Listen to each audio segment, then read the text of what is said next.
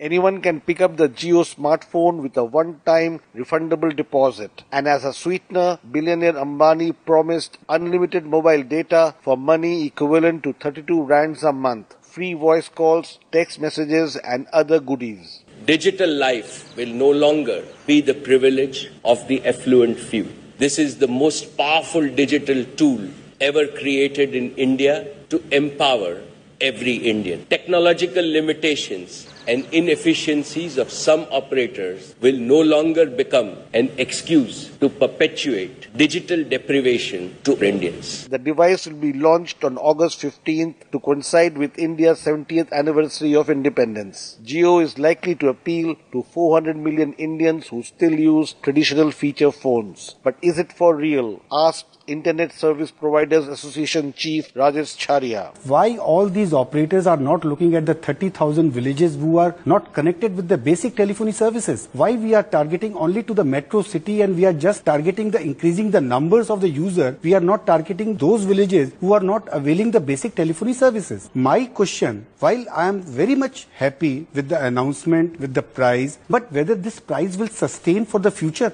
Whether this price initially is very low and in the future it becomes a monopolistic market. An industry analyst, Mahesh Uppal, posed another question to Ambani's Reliance Group, which currently has 125 million mobile subscribers but is eager to snatch business from its domestic rivals such as Bharti Airtel and Vodafone. The jaw-dropping pricing of the new phone could further weigh down on the industry's already shrinking profits. The country's central bank earlier this year warned the cutthroat competition could burst India's telecom bubble and even force market leaders to default on loan repayments.